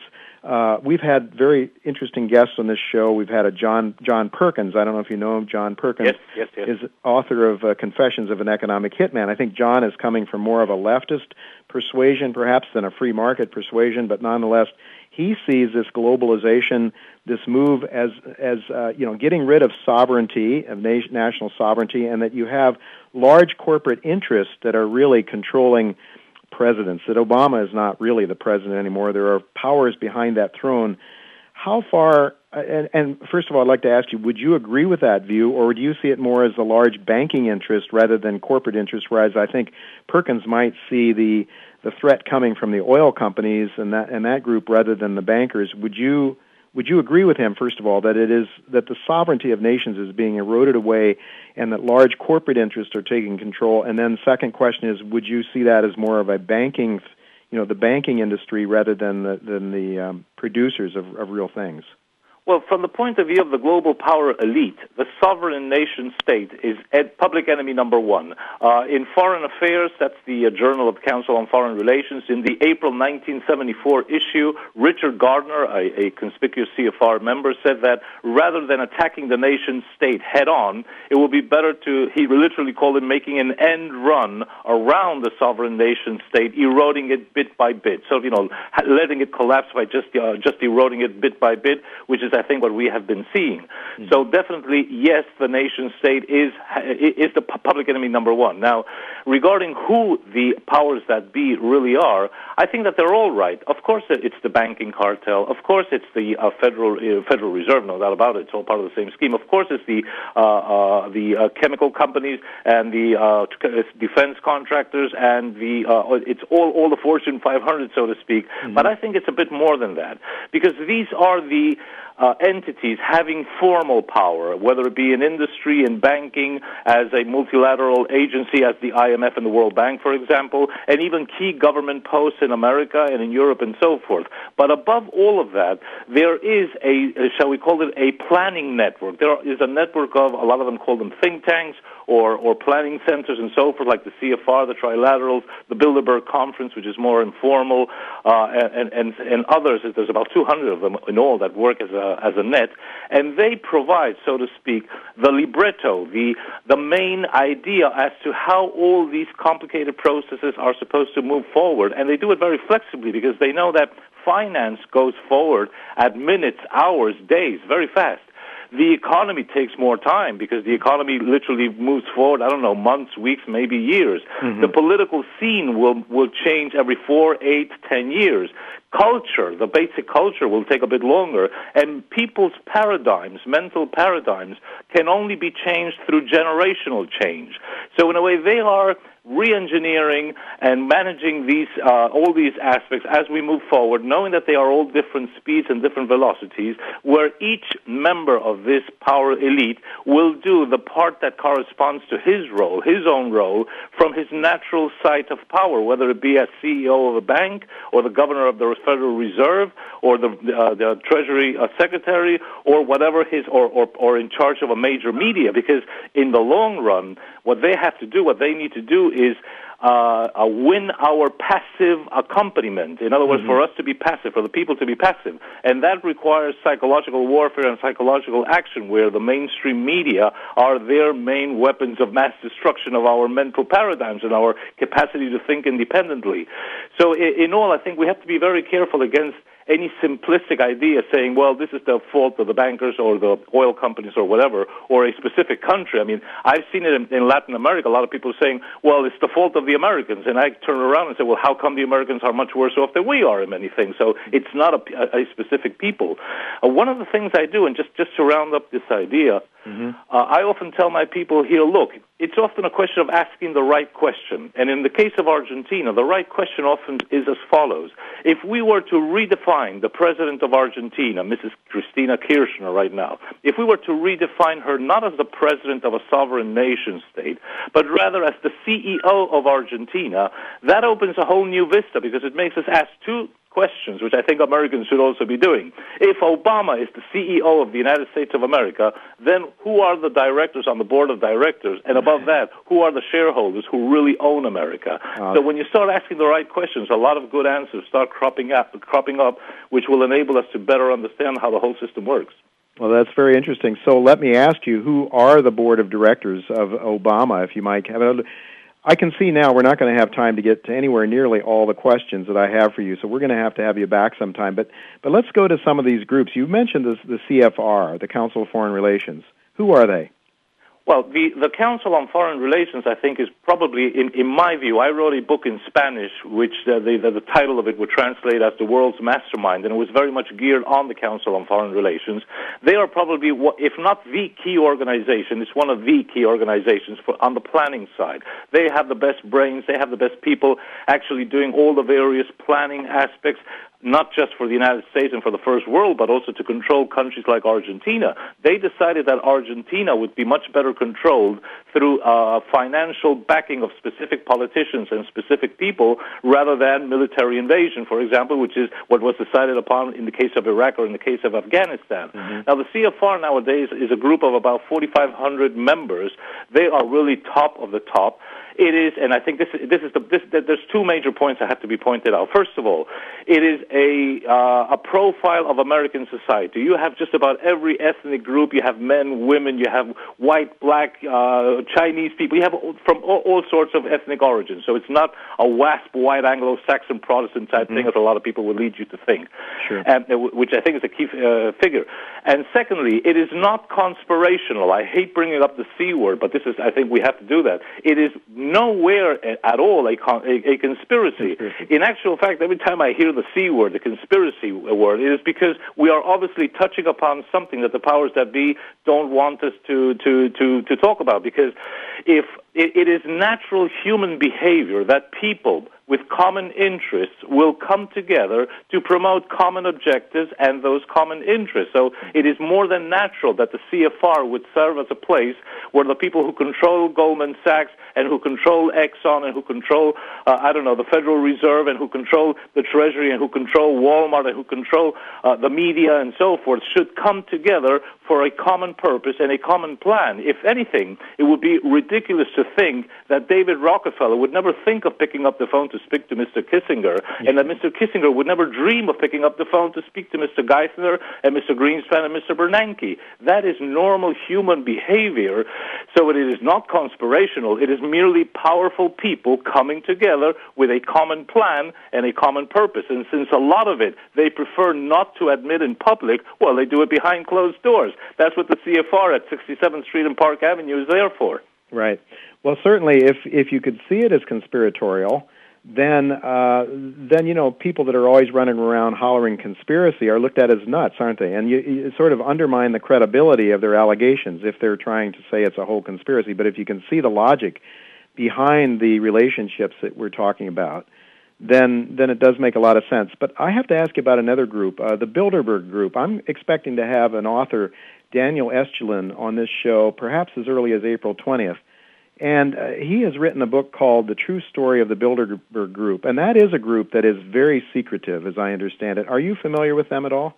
Well, yes. Uh, I, actually, I know Daniel. He is one of the foremost authorities on the Bilderberg Group. He writes from Spain and he writes in Spanish, so we are par- we, we communicate very often. He oh, is a, wonderful! A, a well, I'm going to have him on uh, if he's available on the 20th of this of this month. Uh, hopefully, uh, there's some question as to whether he's available. I think there's another uh, Bilderberg um, convention that's going on. Uh, but but go ahead. I'm sorry to interrupt. No, but so, so definitely, yeah. Uh, Daniel is one of the, uh, as, as I say, one of the main authorities who will who will be. He's always researching and following them around, and he does a hell of a job at that. Bilderberg is merely a wider, uh, shall we say, it brings it it brings in the real upper echelons. When you look at the CFR, the Council on Foreign Relations, you have basically the people who operate the system, the people who will then go and operate as, a, as, as, as the CEO of a major bank or a major corporation and so forth. With the Bilderberg Group, you bring in the old money, especially the old money of Europe the old money of the Spanish monarchy, the old mon- money of the British monarchy. monarchy. Uh, the number one, uh, the, the, the original leader back in 1954 of the Bilderberg Group, called after the Bilderberg Hotel in Oosterbeek, uh, Holland, was the the uh, the Prince of Den- of uh, Holland. Sorry. Mm-hmm. So in a way, you have this ancient money where European nobility, even in countries that no longer have uh, formal nobilities like France, Germany, or, or or Italy, it still holds a lot of sway. It, it still holds a lot of power. So these are basically, I would say, the upper echelon above the CFR, above the Trilateral Commission, which is a more ambitious geographically entity that are trying to see, well, how do we bring everything together and how do we promote this uh, world government model and how do we resolve our internal fights? Because one of the things that we can see ever since that famous uh, speech by George Bush Sr. in September 11, 1991, is that there have been some very strong fractures and some strong uh, conflicts, conflicts within the very power structure itself. Uh, I think it has a lot to do with well certain political issues and so forth that would be too too uh, lengthy to, to delve into at this time. But they also need to resolve those conflicts, and very often some of the things that happen in the world might be a reflection of that very conflict, that very uh, th- those very conflicts that we will never learn about. But definitely, yes, the Bilderberg Conference is probably one of the t- uh, upper echelons and one of the vo- most powerful organizations. It's a loose organization. It's not like the CFR or the Trilateral Commission that is actually a formal organization. Bilderberg is merely a conference that comes together at different places a couple of times a year of very powerful people. Mm-hmm. Well, that uh, I can understand because the, the CFR, in fact, uh, I have known at least one person who's a member of the CFR. Uh, his name is Tony Walton. He was my boss at Westpac Banking Corporation. If you look at the list of people who are members of the CFR, he's right next to Barbara Walters al- uh, listed alphabetically. So I can understand that I could see and touch people that are in the CFR. I, Jay Taylor, probably don't have the ability to see and touch the people that are at the at the at the top of this power structure in the Bilderberg Group, uh, for the most part. I'd like to ask you also uh, the Trilateral Commission. Where did what sort of an outfit are they? Well, the Trilateral Commission, if the CFR was founded in 1919 and was extremely powerful because just about everything that has happened uh, around America since 1919 when America became a true superpower has always emanated from the CFR. If you look at the history of the Second World War, you will see how the CFR at that time practically became embedded into the State Department and dictated foreign policy from 1939 on, onwards. Uh, as time went forward and as this model became more and more complete, complex, and ambitious, uh, in 1973, David Rockefeller uh, founded the, the, Trilateral Commission, which became, be, at, at, originally was the interests of uh, Canada and the United States on the one hand, Western Europe on the other, and Japan way on on the Pacific side. In the meantime, it's grown to all of North America, all of Europe, Europe and and and, the, and uh, a lot of the of the Far East, not just Japan. You also have Hong Kong, and you have China, and you have Thailand, and you have other countries coming in there. In all, it is also a way of coordinating uh, the various actions of different people, different power groups operating in different parts of the world. But the origin, the origin of the Trilateral Commission goes back to uh, Zbigniew Brzezinski. He was the ideologue who wrote a book in 1971 called Between Two Ages, The Role of America in the Technotronic Age, mm-hmm. which if you read between the lines, Jay, and I've mm-hmm. read it very thoroughly, you can tell that what he is saying is the bipolar world cannot hold any longer. We have to move on to globalization. To move on to globalization, it's got to be either the American system or the Soviet system. We've decided it's not going to be the Soviet system, so we have to find a way of collapsing the USSR without going thermonuclear. And they did that wonderfully. He wrote that in 1971, and they finally achieved the peaceful demise or demise of the mm-hmm. Soviet Union in 1989, 1990. It took them almost 20 years, but they achieved it. And the same thing is happening now, because just as it was necessary for the USSR to go when, when we went from the bipolar to the globalized world, now we need for the USA to go. An old professor of mine used to say at the beginning of the 20th century, it seems that two systems were set loose to see which one would be the one to take the world into world government. Either the American system based on, on, on, on, on, on free markets and supposed free markets and so forth, or the Soviet system. And he used to describe it saying there are two ways to control large numbers of people. The Soviet system is a cop, a, a policeman in every corner with a very vicious uh, a German Shepherd dog, and the other system is a TV set in every living room. Well, the TV set in every living room won. Mm-hmm. And that's what globalization. And, and this is really interesting because a couple of weeks ago, Adrian, we had uh, an author named Dmitry Orlov on, uh, a scientist who grew up in Lenin, um, in Russia. Um, I, I can't remember which city. I think it was Leningrad. And at age 12, came to the U.S. He, uh, you know, went through the universities, became a scientist, and then his business took him to the Soviet Union during the time of its collapse. And he wrote a book called Reinventing Collapse uh, and he is uh, basically he's going to write another book now that goes through the stages of collapse, and he sees the United States now being in that first stage of collapse, uh, that being the financial market meltdown. Does that sound yep. right to you? Yes, unfortunately, yes, and part of the because let's always. I'm sorry to, to to be rather insistent on this, but the permanent backdrop against practically anything that we try to understand is that there is always an implicit psychological warfare going on, and part of the psychological warfare unleashed upon the American people and the better part of world opinion is that whilst these things are occurring, that nobody should really understand what's happening. That's why nobody in the Western world, for example, understood what happened happened when the Berlin Wall came down and Germany reunited, and the Soviets say, hey, you know, communism isn't such a good idea after all. Let's all become capitalists and let's split up into 20 nation states. And people said, hey, incredible, how lucky we are. Yeah. If they had read their Brzezinski in 1971, they would have seen it coming. The same thing occurs nowadays. We are seeing the controlled breakup, collapse, weakening demise of the United States of America, but we don't quite realize it. And a lot of that psychological warfare, I hate to say this, has a lot to do with with uh, Hollywood. Hollywood cooperates very intrinsically into ensuring that people get used to various ideas, various uh, possible processes that are embedded into the collective psyche and that might later take place.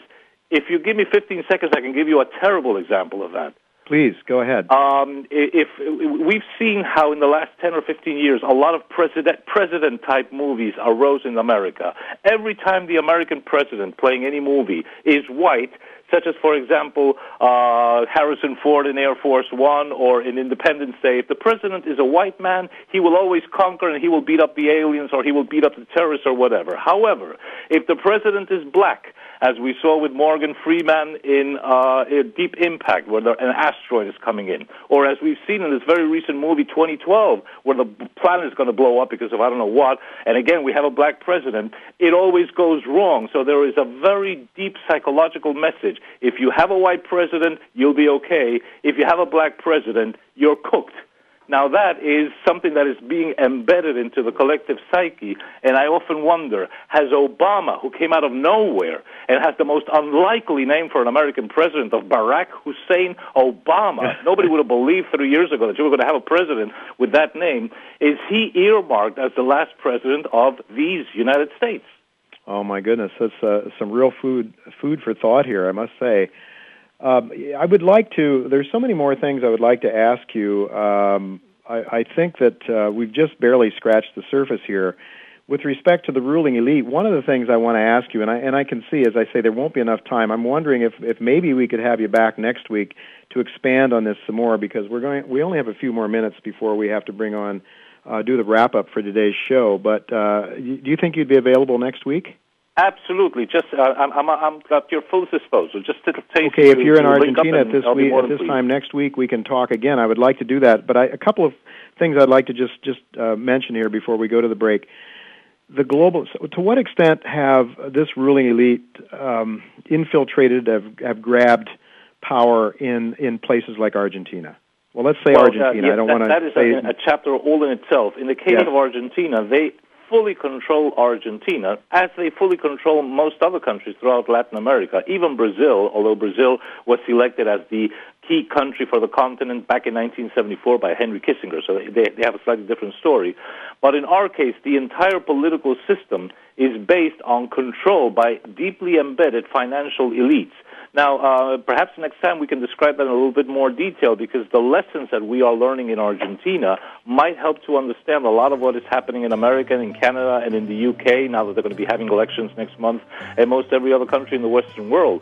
Basically, as I said before, what we have is a so-called democratic system, which is formally democratic. I mean, we do have elections every so many years, every four years, or uh, every two years for the legislative and congressional elections and so forth. But they are all so completely controlled by money that you can you, you wonder, can we talk about a democracy that is totally subservient to money?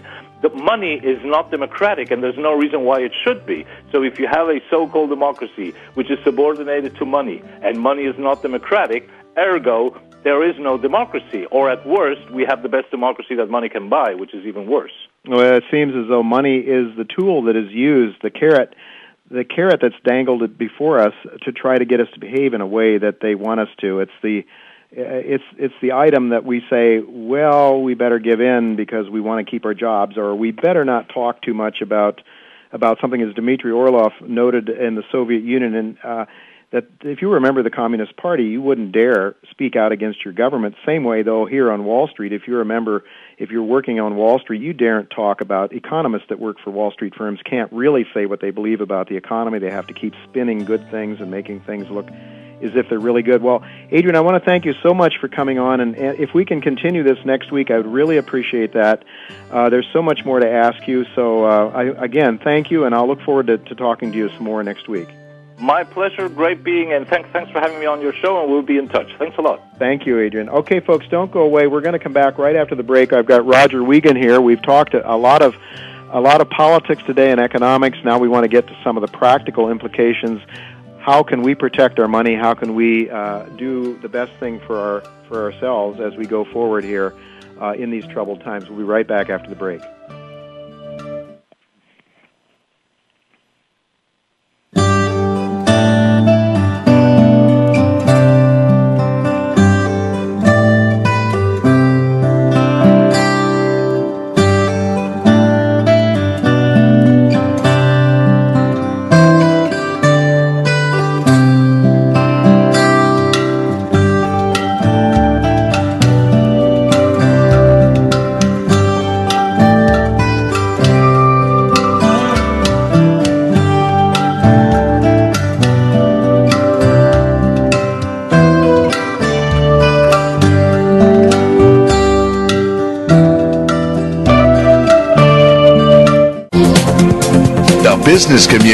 First choice in Internet Talk Radio.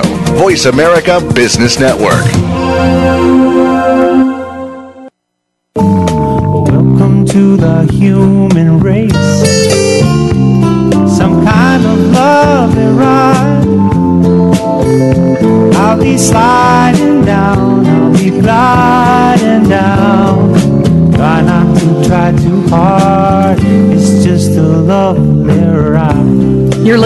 Turning Hard Times into Good Times with your host, Jay Taylor. If you have a question or comment about today's show, Jay would love to hear from you at 1 866 472 5790. That's 1 866 472 5790. You can also send an email to questionsfortaylor at gmail.com. That's questions, the number four, Taylor at gmail.com. Sign up for Jay's newsletter, Jay Taylor's Gold, Energy, and Tech Stocks at www.miningstocks.com. Now, back to our program. Welcome back to Turning Hard Times into Good Times. I'm your host, Jay Taylor, and I have with me now my partner, Roger Wiegand. Uh, haven't had Roger on the show in seems like a long time. Welcome, Roger. I'm here. Good hey, to glad to have you. You I don't know, traveling to Vancouver or one place or another, and I guess for whatever reason we haven't hooked up with you in a while, but I want to get your views on this market. We, uh, the equity market and and the other markets as well. You know, you and I are both readers of Robert McHugh, and I know that your work parallels his to a great extent. And Robert is, you know, he's been early in predicting this decline, this C wave down. You've had a better record than Roger, actually, than uh, than Robert McHugh. Actually, Roger, you've you've been more correct. You, uh, I can remember some time ago when McHugh seemed to be suggesting it was an, an imminent decline and the C wave down. We had the, the initial decline with the uh, Lehman Brothers collapse.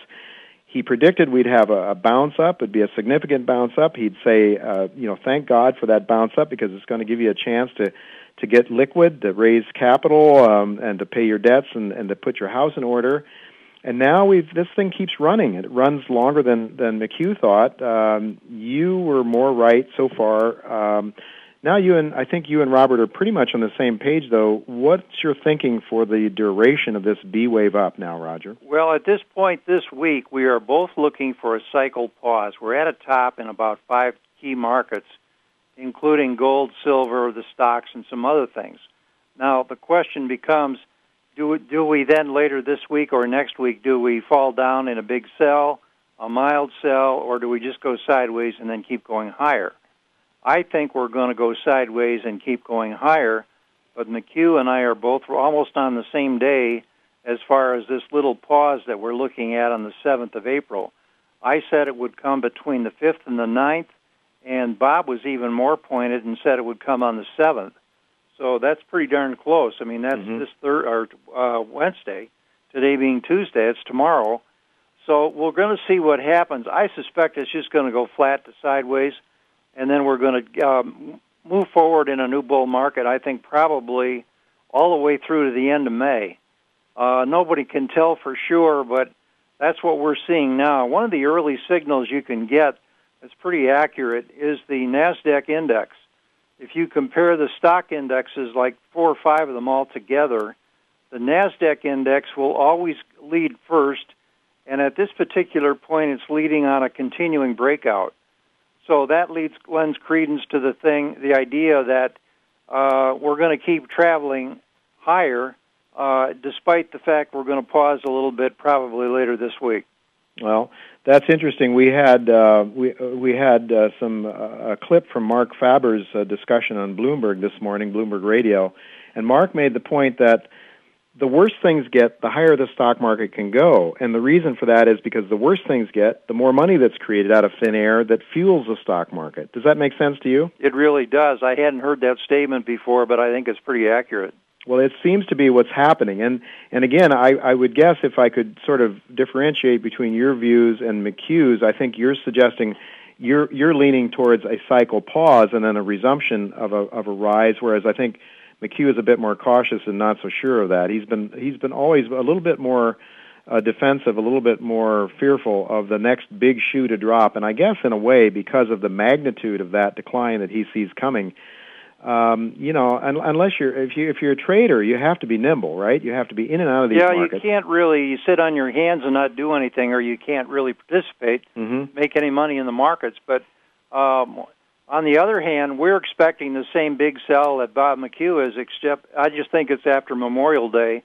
So we're thinking that perhaps from later May all the way through to July, we could get a severe sell or at least a, uh, a Fibonacci drop of like 23 or 24 percent as a minimum, and then a kind of a flattening out and a rebound, and then in the fall have it sell even more.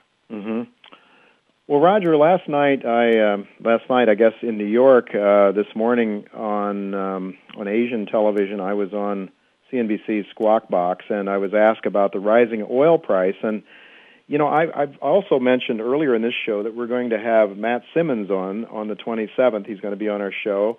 He's the peak oil guy. We also have um, Paul Michael uh, Wihbey is going to be on. I believe he's going to be on to take the other anti-peak oil uh, position. But the question was to me posed to me this morning uh, when I was on CNBC, uh, Squawk Box in out of Asia, uh, as to whether I thought the fundamentals justified higher oil prices, and I said no. From what I can see, that there's a great deal of speculation, and you know that this just comes in with this sort of increase in money supply that's looking for some place to go.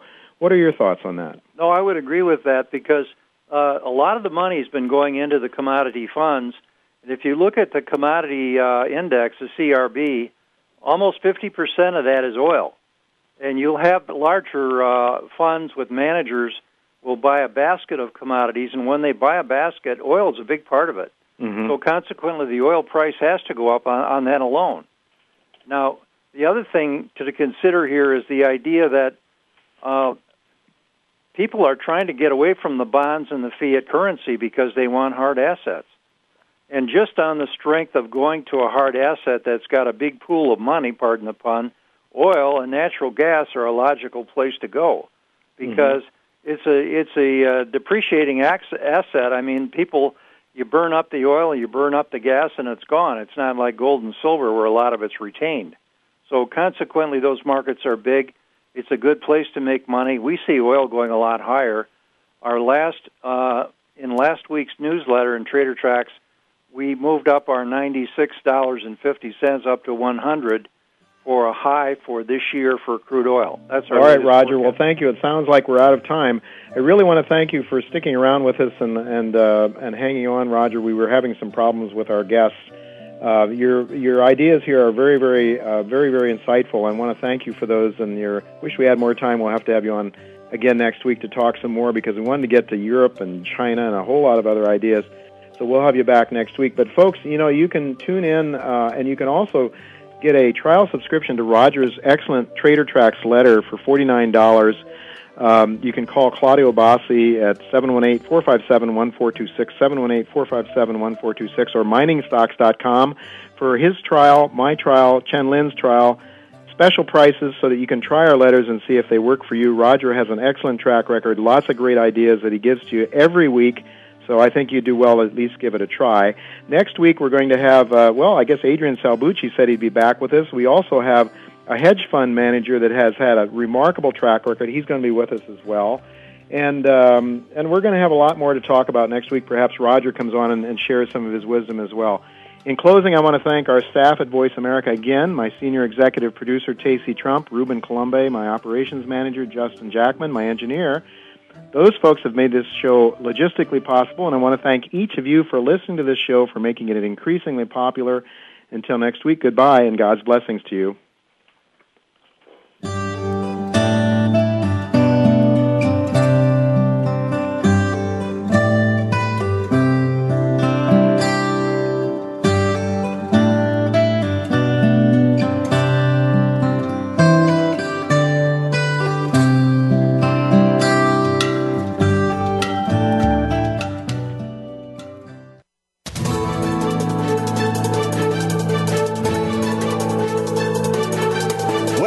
Market's up or down, or if you're looking to improve your portfolio, our experts are ready to talk to you.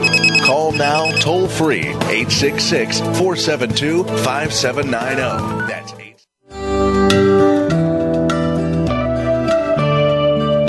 Thank you again for listening to Turning Hard Times into Good Times with Jay Taylor.